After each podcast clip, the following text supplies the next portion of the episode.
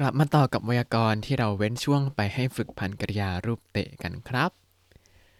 สวัสดีครับยินดีต้อนรับเข้าสู่รายการให้เจแปนิสรายการที่จะให้คุณรู้เรื่องราวเกี่ยวกับญี่ปุ่นมากขึ้นกับผมซันชิโร่เช่นเคยครับวันนี้เราจะมาต่อกับไวยากรณ์ที่ต้องใช้การพันกริยารูปต่างๆก็คือรูปเตะแล้วก็ซึ่งเราได้เว้นช่วงให้ไปท่องกันมาแล้วก็คิดว่าน่าจะพอจำได้แหละเนาะก็จะมาต่อเป็นไวยากรณ์อื่นๆที่ใช้รูปเตะในการ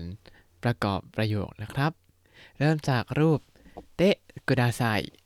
เตะกุดาไซอันนี้เจอบ่อยมากเพราะว่าเตะกุดาไซเนี่ยแปลว่าโปรดกรุณาหรือว่าเชิญหรือว่าช่วยอะไรหน่อยเป็นประโยคที่ใช้ในการแนะนำขอร้องหรือว่าชักชวนแบบสุภาพครับทีนี้ถ้ามันจะให้สุภาพมากๆมากๆแบบเนี้ยก็จะใช้คู่กับซูมิมาเซ็นกะซูมิมาเซ็นกะที่แปลว่าขอโทษนะครับขอโทษนะคะและการเติมกะแบบนี้แปลว่าเรามีเรื่องที่จะพูดต่อครับแล้วก็พอพูดซูมิมาเซ็นกะเสร็จก็บอกสิ่งที่เราต้องการได้เลยครับตัวอย่างเช่นซูมิมาเซ็นกะこの漢字の読み方を教えてくださいซูมิมาเซ็นกะこの漢字の読み方を教えてくださいแปลว่าขอโทษนะครับขอโทษนะคะช่วยสอนวิธีอ่านคันจิตัวนี้ให้ด้วยครับให้ด้วยค่ะอันนี้ก็จะเห็นว่าเขาจะขึ้นต้นประโยคด้วยซูมิมาเซ็นกะแปลว่าขอโทษนะครับแล้วก็เติมกะแบบนี้อย่างที่บอกก็คือมีเรื่องจะพูดต่อครับก็คือมีเรื่องจะพูดต่อก็เลยให้เราพูดให้จบก่อนประมาณนี้ให้เขาช่วยฟังหน่อยนะถ้าซึมิมาเซ่นเฉยๆเนี่ยจะเหมือนเป็นการเรียกว่าเฮ้ยคุณครับคุณครับประมาณนี้ครับตัวอย่างต่อมาบอลเปนเดะนามัยโอไคเตะกุดาไซบอลเปนเดะนามัยโอไคเตะกุดาไซกรุณาเขียนชื่อด้วยปากกาลูกลื่นอันนี้เป็นการแนะนำครับเวลาเราเจอข้อสอบเวลาอยู่ในห้องสอบอย่างนี้เขาก็จะบอกว่าให้เขียนชื่อด้วยอะไรก็ว่าไปอย่างข้อสอบ JLPT เนี่ยผมไม่ชินตอนแรกๆว่าต้องเขียนชื่อด้วยปากกาแต่เขาจะให้เขียนด้วยดินสอเท่านั้นครับแต่ว่าพอมาที่ญี่ปุ่นเนี่ยก็แล้วก็สอบ JLPT จำได้ว่าสอบแค่ครั้งเดียวแต่จำได้ว่าไม่ต้องเขียนชื่อเลยเพราะเขาปริ้นมาให้หมดแล้วครับต่อมาどうぞたくさん食べてくださいどうぞたくさん食べてくださいเชิญรับประทานเยอะๆนะครับนะคะอันนี้ไม่ได้เป็นการขอร้องว่าช่วยกินเยอะๆนะแต่เป็นการบอกว่าเอ้ยชักชวนว่ากินเยอะๆได้เลยนะประมาณนี้อาจจะเวลาเราไปบ้านเพื่อนบ้านเจ้านายบ้านลูกน้องอะไรอย่างนี้เขาก็จะบอกว่าช่วยกินเยอะๆเลยนะประมาณนี้แต่ถ้ามาบ้านผมก็จะบอกว่าช่วยกินเยอะๆหน่อยเป็นการสั่งครับเพราะว่ากินไม่หมด ต่อมา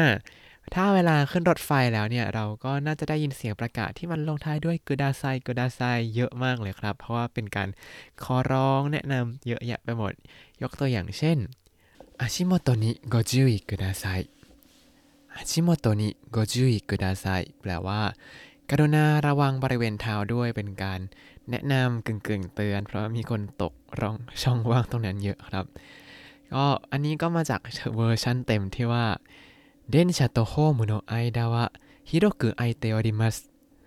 足元にご注意ください電車とホームの間は広く空いております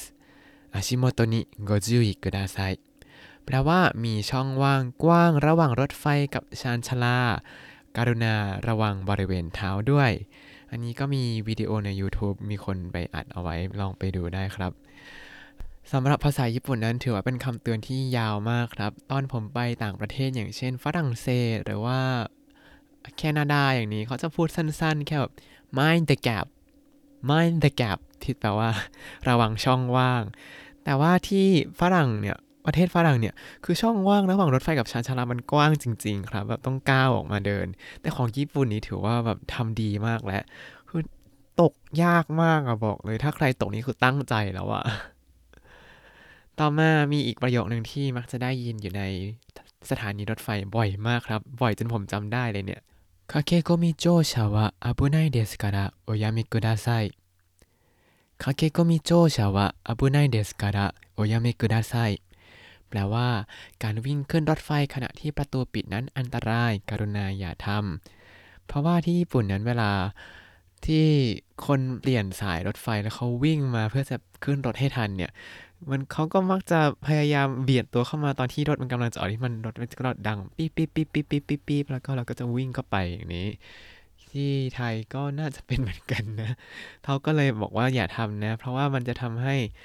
ประตูมันพอปิดไปทีนึงแล้วพอมันหนีบอะไรสักอย่างมันก็จะเปิดออกมาอีกทีนึงเพื่อความปลอดภัยครับคือเวลาขึ้นรถไฟแล้วพอประตูปิดแล้วมันเปิดเนี่ยมันก็จะเป็นทั้งขบวนเลยแล้วเราก็จะรู้ว่าอ๋อมีคนพยายามที่จะขึ้นรถไฟโดยที่ยอมให้มันหนีบนะแล้ว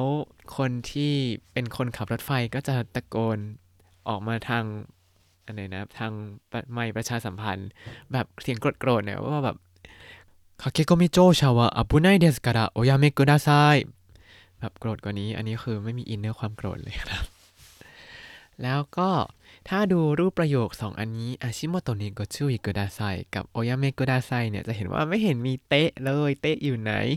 อันนี้เป็นรูปประโยคแบบขอร้องแบบสุภาพสุภาพสุภาพมากๆก็จะใช้เป็นคำว่าโอหรือว่าโกบวกกับคำกริยาหรือว่าอาการระนามแล้วก็กุดาไซถ้าเป็นโกเนี่ยจะใช้กับคำอาการระนามที่ปกติบวกกับชิมัสแล้วก็เป็นสเตกุดาไซอย่างเช่นถ้าคำว่าโกจุยกุดาไซเนี่ยก็มาจากคำว่าจุยสเตกุดาไซแปลว่ากรุณาระวังด้วยแต่พอทำเป็นโกจุยกุดาไซเนี่ยก็จะสุภาพมากขึ้นส่วนคำว่าโอเนี่ยโอแล้วก็บวกกับคำกริยารูปมัสตัดมัสทิ้งโอยาเมกุดาไซเนี่ยก็มาจากคำว่ายาเมเตกุดาไซแล้วก็ทำเป็นรูปยาเมมัสตัดมัสทิ้งก็เติมโอไว้ข้างหน้าเติมกุดาไซข้างหลังก็เลยกลายเป็นโอยาเมกุดาไซครับทีนี้มันก็จะมีคำกริยาบางคำที่มันใช้แบบนี้ไม่ได้อย่างเช่นคำว่ากินคำว่าดื่มอย่างนี้ก็จะไม่ใช้อันนี้เราค่อยไปเรียนตอนที่เป็นเรียนรูปยกย่องครับโอ้ยพูดกันสนุกสนานมอมมันแน่นอนตอนนั้นตอนนี้เอาเป็นรู้ไว้ก่อนว่าปกติเนี่ยเตะกุดาไซก็จะแปลว่าขอร้องกรุณาเชิญชวนว่าไปแต่ถ้าเป็นรูปอะไรที่มันไม่มีเตะแล้วก็มันมีกุดาไซแบบนี้บางทีมันก็ไม่ได้ผิดนะมันแค่เป็นรูปสุภาพเฉยๆครับเอาละเรามาดูไวยากรณ์ถัดมากันครับคือรูปเตะอิมัสคำกริยารูปเตอิมัสเนี่ยเป็นอะไรที่ผมอยากสอนมานานแล้วเพราะว่าเวลาพูดแต่รูปชิมัสชิมัสเนี่ยมันจะดูเหมือนกับว่าแบบจะทำแต่จริงๆมันรูปชิมัสอย่างที่บอกคือเป็นรูปปัจจุบันกับอนาคตความหมายมันคืออาจจะเกิดขึ้นในอนาคตหรือว่ากำลังจะทำในอนาคตแต่ว่าถ้าเรากำลังทำอะไรอยู่ตอนนี้ณตอนนี้เลยเนี่ยจะใช้รูปเตอิมัสครับอย่างเช่นตอนนี้ผมกำลังอัดเสียงพอดแคสต์อยู่ก็พอดแคสต์โวโรโกโงชิเตอิมัสประมาณนี้มาดูตัวอย่างกันมิราซังวะอิมะเดนวะโอคาเกเตอิมัสมิราซังวะอิมะเดนวะโอคาเกเตอิมัสตอนนี้คุณมิรากำลังคุยโทรศัพท์อยู่อิมะอาเมะกะฟุตเตอิมัสกะอิมะอาเมะกะฟุตเตอิมัสกะตอนนี้ฝนตกอยู่หรือเปล่าครับはい 降っています。はい、降っています。ครับกำลังตกอยู่。いいえ、降っていません。いいえ、降っていません。ไม่ครับไม่ได้ตก。เวลาใช้รูป imas เนี่ยแล้วจะทำเป็นรูปปฏิเสธก็อย่างที่เป็นในตัวอย่างล่าสุดก็คือ降っていませんก็คือเปลี่ยนรูป imas เป็น imasen ได้เลยครับ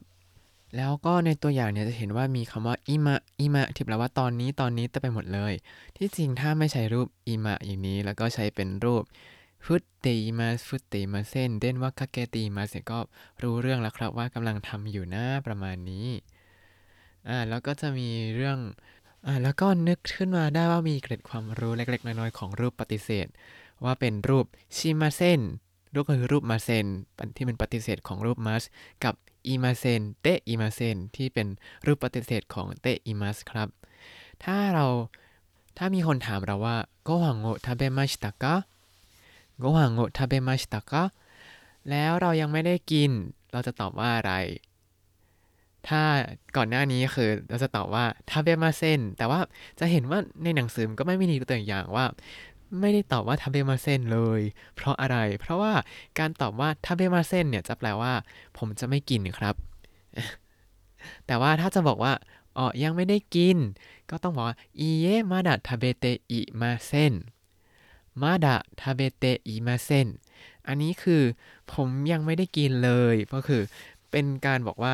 ยังไม่ได้กินมาจนถึงตอนปัจจุบันนี้เลยแล้วจะทำอะไรต่อก็ว่าไปเพราะฉะนั้นเวลาใครถามว่ากินข้าวแล้วยังอิเยมาดะทาเบเตอิมาเซ็น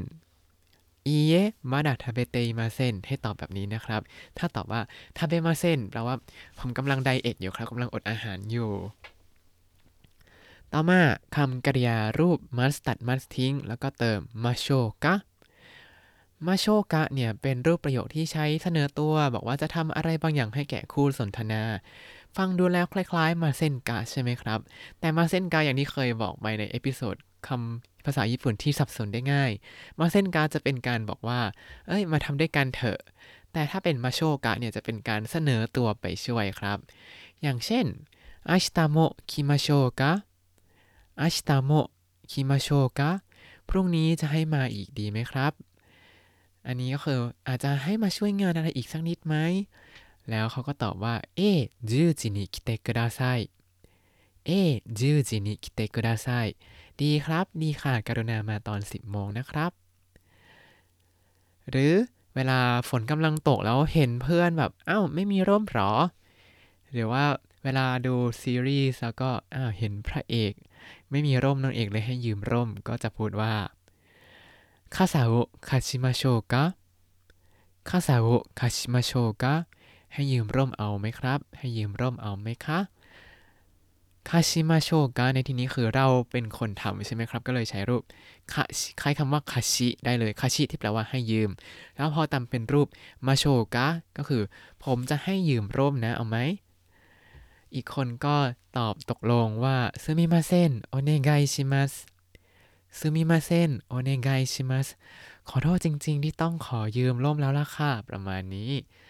ในที่นี้ถ้าบอกว่าซึมิมาเซ็นเคโกเดสซึมิมาเซ็นเคโกเดสอันนี้ซึมิมาเซ็นจะแปลว่าขอโทษที่ทำให้คุณต้องรู้สึกเดือดร้อนไปด้วยแต่ว่าไม่เป็นไรเคโกเดสคือไม่เป็นไรอย่างนี้ก็เรียนรู้ไว้เวลาฟังอะไรก็ฟังให้จบก่อนเพราะบางทีเขาจะตอบแบบมันฟรีสไตล์อยู่แล้วเป็นภาษานะต่อมาครับอีกตัวอย่างหนึ่งนิโมจิโอโมจิมาโชกะนิโมจิโอโมจิมาโชกะช่วยถือของเอาไหมครับเอาไหมคะอันนี้เวลาเราเจอคนถือของกำลังหนักๆอยู่ก็จะเข้าไปช่วยถือก็ใช้ประโยคนี้นะครับไม่ใช่นิโมจิโอโมจิมาเซ็นกะอันนี้คือมาถือของกันไหมให้พูดว่านิวจิโอโมจิมาโชกะแล้วก็เขาตอบว่าอิเยะคิโกเดสอิเยะคิโกเดสไม่เป็นไรครับไม่เป็นไรค่ะพูดถึงเวลาเสนอตัวช่วยแล้วสิ่งหนึ่งที่ญี่ปุ่นต่างกับที่ไทยมากเลยโดยเฉพาะบนรถไฟนะก็คือการสละที่นั่งครับคือที่ญี่ปุ่นเนี่ยเขาจะไม่ค่อยสละที่นั่งกันถึงแม้ว่ามันจะมี priority seat อยู่เป็นบริเวณที่จะเป็นสีเหลืองๆเพื่อบอกว่าตรงนี้เนี่ยเป็นที่นั่งสำหรับผู้สูงอายุผู้พิการผู้ที่กำลังตั้งครรภ์ผู้ที่มีเด็กเล็กประมาณนี้ให้มานั่งตรงนี้นะก็คือถ้าคนเหล่านี้ขึ้นรถไฟมาก็ช่วยสละที่นั่งให้เขาหน่อยนะแต่ก็เป็นภาพที่หาได้ค่อนข้างยากในญี่ปุ่นนะครับเมื่อเทียบกับที่ไทยแล้วนะแล้วก็ประสบการณ์ส่วนตัวเนี่ยเวลาผมเห็นผู้สูงอายุขึ้นรถไฟมาเนี่ยผมก็ชอบมองคนอยู่นู้นอยู่เนี่ยก็ดูแล้วแบบคนนี้น่าจะยืนไม่ไหวนะประมาณนี้ก็จะทำท่าเป็นลุกแบบเนียนๆให้เขามานั่งเองครับเพราะท่าเหมือนกับว่าลุกแล้วก็บอกว่าเชิญนั่งครับอย่างนี้สวัสดีกุดาไซอย่างนี้เขาก็จะเกรงใจอาจจะบอกว่าเดี๋ยวป้ายหน้าก็ลงแล้วค่ะประมาณนี้หรือไม่ก็ไม่เป็นไรหรอกยืนไว้ลูกประมาณนี้ผมก็ก็เลยเลิกพูดแล้วก็ลุกแบบเนียนๆแทน ให้เขามานั่งเองครับ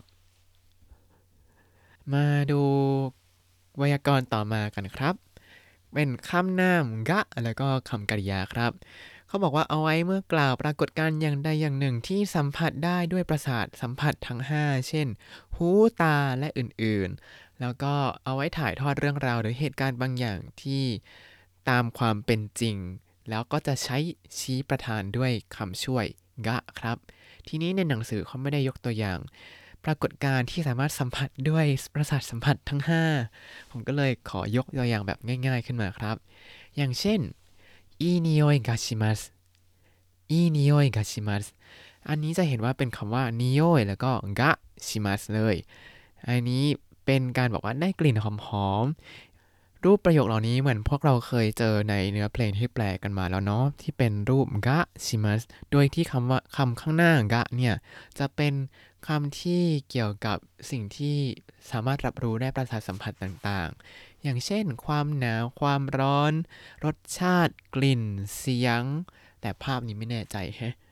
มันไม่ค่อยเห็นฉันใช้คำว่าภาพถ้าเจอแล้วเดี๋ยวยกตัวอย่างให้ฟังครับมาดูตัวอย่างกันเพิ่มเติมโทริโนโคเอะกาชิมัสโทริโนโคเอะกาชิมัสได้ยินเสียงนก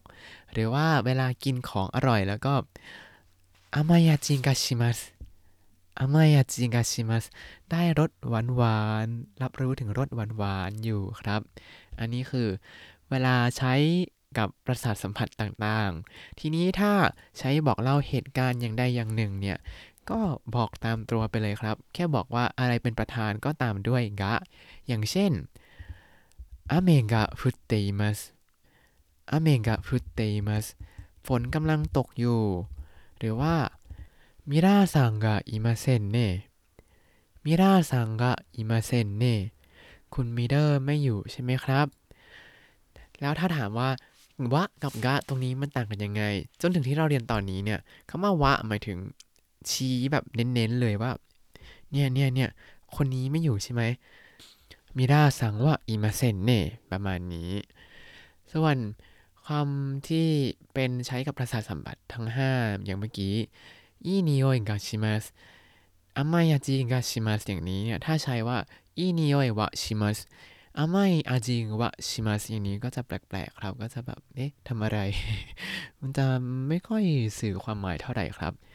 ก็ถ้าเป็นวะเนี่ยใช้กับเหตุการณ์ต่างๆได้แต่ว่าจะเป็นการเน้นประธานหนักแน่นมากกว่าแต่ถ้าเป็นกับประสาทสัมผัสทั้ง5เนี่ยจะใช้วะมาแทนไม่ได้นะครับต่อมาไวยากรณ์สุดท้ายทำไมมันยาวจังเลยวันนี้ รูปซึมิมาเซ็นกะกับชิเซเรเดสกะครับแปลว่าขอโทษค่ะขอโทษครับทั้ง2อย่างเลยแต่มีวิธีการใช้ต่างกันนิดนึงเรามาดูตัวอย่างแล้วเดาไปพร้อมกันนะซึมิมาเซ็นกะชิโอโอโทเตะกุดาไซซึมิมาเซ็นกะชิโอโอโทเตะกุดาไซขอโทษครับขอโทษค่ะช่วยส่งเกลือให้ด้วยครับอย่างนี้เป็นการขอร้องใช่ไหมซึมิมาเซ็นกะเพราะว่าเราเจอไปแล้วก่อนหน้านี้ทีนี้มีอีกคำหนึ่งที่คล้ายๆกับซึมิมาเซ็นกะคือคำว่าชิเซเรเดสกะโอนามายะชิเซเรเดสกะโอนามายะขอประทานโทษครับขอประทานโทษค่ะขอทราบชื่อด้วยค่ะคำว่าชิเซเรเดสกะเนี่ยถ้าแปลตามตัวจะแปลว่าขออภัยที่เสียมารยาทนะครับขออภัยที่เสียมารยาทค่ะแล้วเมื่อกี้เราต่อด้วยโอนามายะคือขอทราบชื่อด้วยใช่ไหมพอจะเดาได้ไหมครับว่าใช้ต่างกันยังไงอาจจะคิดยากนิดนึงแต่ว่าคำว่าซึมิมาเซ็นกะโดยปกติแล้วจะใช้เวลาที่ต้องการขอความช่วยเหลืออย่างเช่นถามทางขอช่วยอะไรบางอย่างอย่างนี้เวลาคุยกับพนักงานที่ Information Center ก็ซึมิมาเซ็นกะอยากไปเที่ยวตรงนู้นตรงนี้ขอข้อมูลหน่อยสิประมาณนี้ส่วนคำว่าชิเซเรเดสกะเนี่ยมักใช้เวลาที่เราลืมชื่อเขาครับ หรือไม่ก็ไม่ทราบชื่อจริงๆก็เลยชิเซเรเดสกะมีก็เลยมีความหมายแฝงว่าขออภัยที่เสียมารยาทด้วยเวลาลืมชื่อใครเนี่ยแค่พูดว่าชิเซเรเดสกะมันก็เหมือนกับอ้าปากก็เห็นเหล็นไก่แล้วพอพูดอย่างนี้ปุ๊บเขาก็ให้ทานากาเดสยอโรชิโกเนไงชิมัสประมาณนี้คือแค่พูดว่าชิเซเรเดสกะเขาก็จะรับรู้แล้วว่าอ๋อถามชื่อเนาะประมาณนี้ครับแล้วก็คำว่ากะในซึมิมาเซ็นกะกับชิเซเรเดสกะเนี่ยใช้เป็นการเกริ่นว่าจะพูดกับอีกฝ่ายแล้วบอกความหมายแฝงว่าเรามีเรื่องที่จะพูดช่วยฟังเราก่อนนะอย่าเพิ่งพูดก่อนนะ คือขอเราพูดให้จบก่อนนะประมาณนี้ไม่ได้เป็นความหมายว่าข้างหน้ามันเป็นประโยคทางบวกอีกอันนึงต้องเป็นลบเป็นความหมายขัดแย้งกันไม่ใช่ครับแค่บอกว่ามีเรื่องจะพูดเดี๋ยวจะพูดให้จบก่อนนะและทั้งหมดนี้ก็คือไวยากรณ์ในบทที่14ของหนังสือมินนาโนะนิฮงโกะครับถ้าคุณติดตามรายการให้ Japanese มาตั้งแต่เอพิโซดที่1คุณจะได้เรียนรู้คำศัพท์ภาษาญี่ปุ่นทั้งหมด 3,704 คำและสำนวนครับ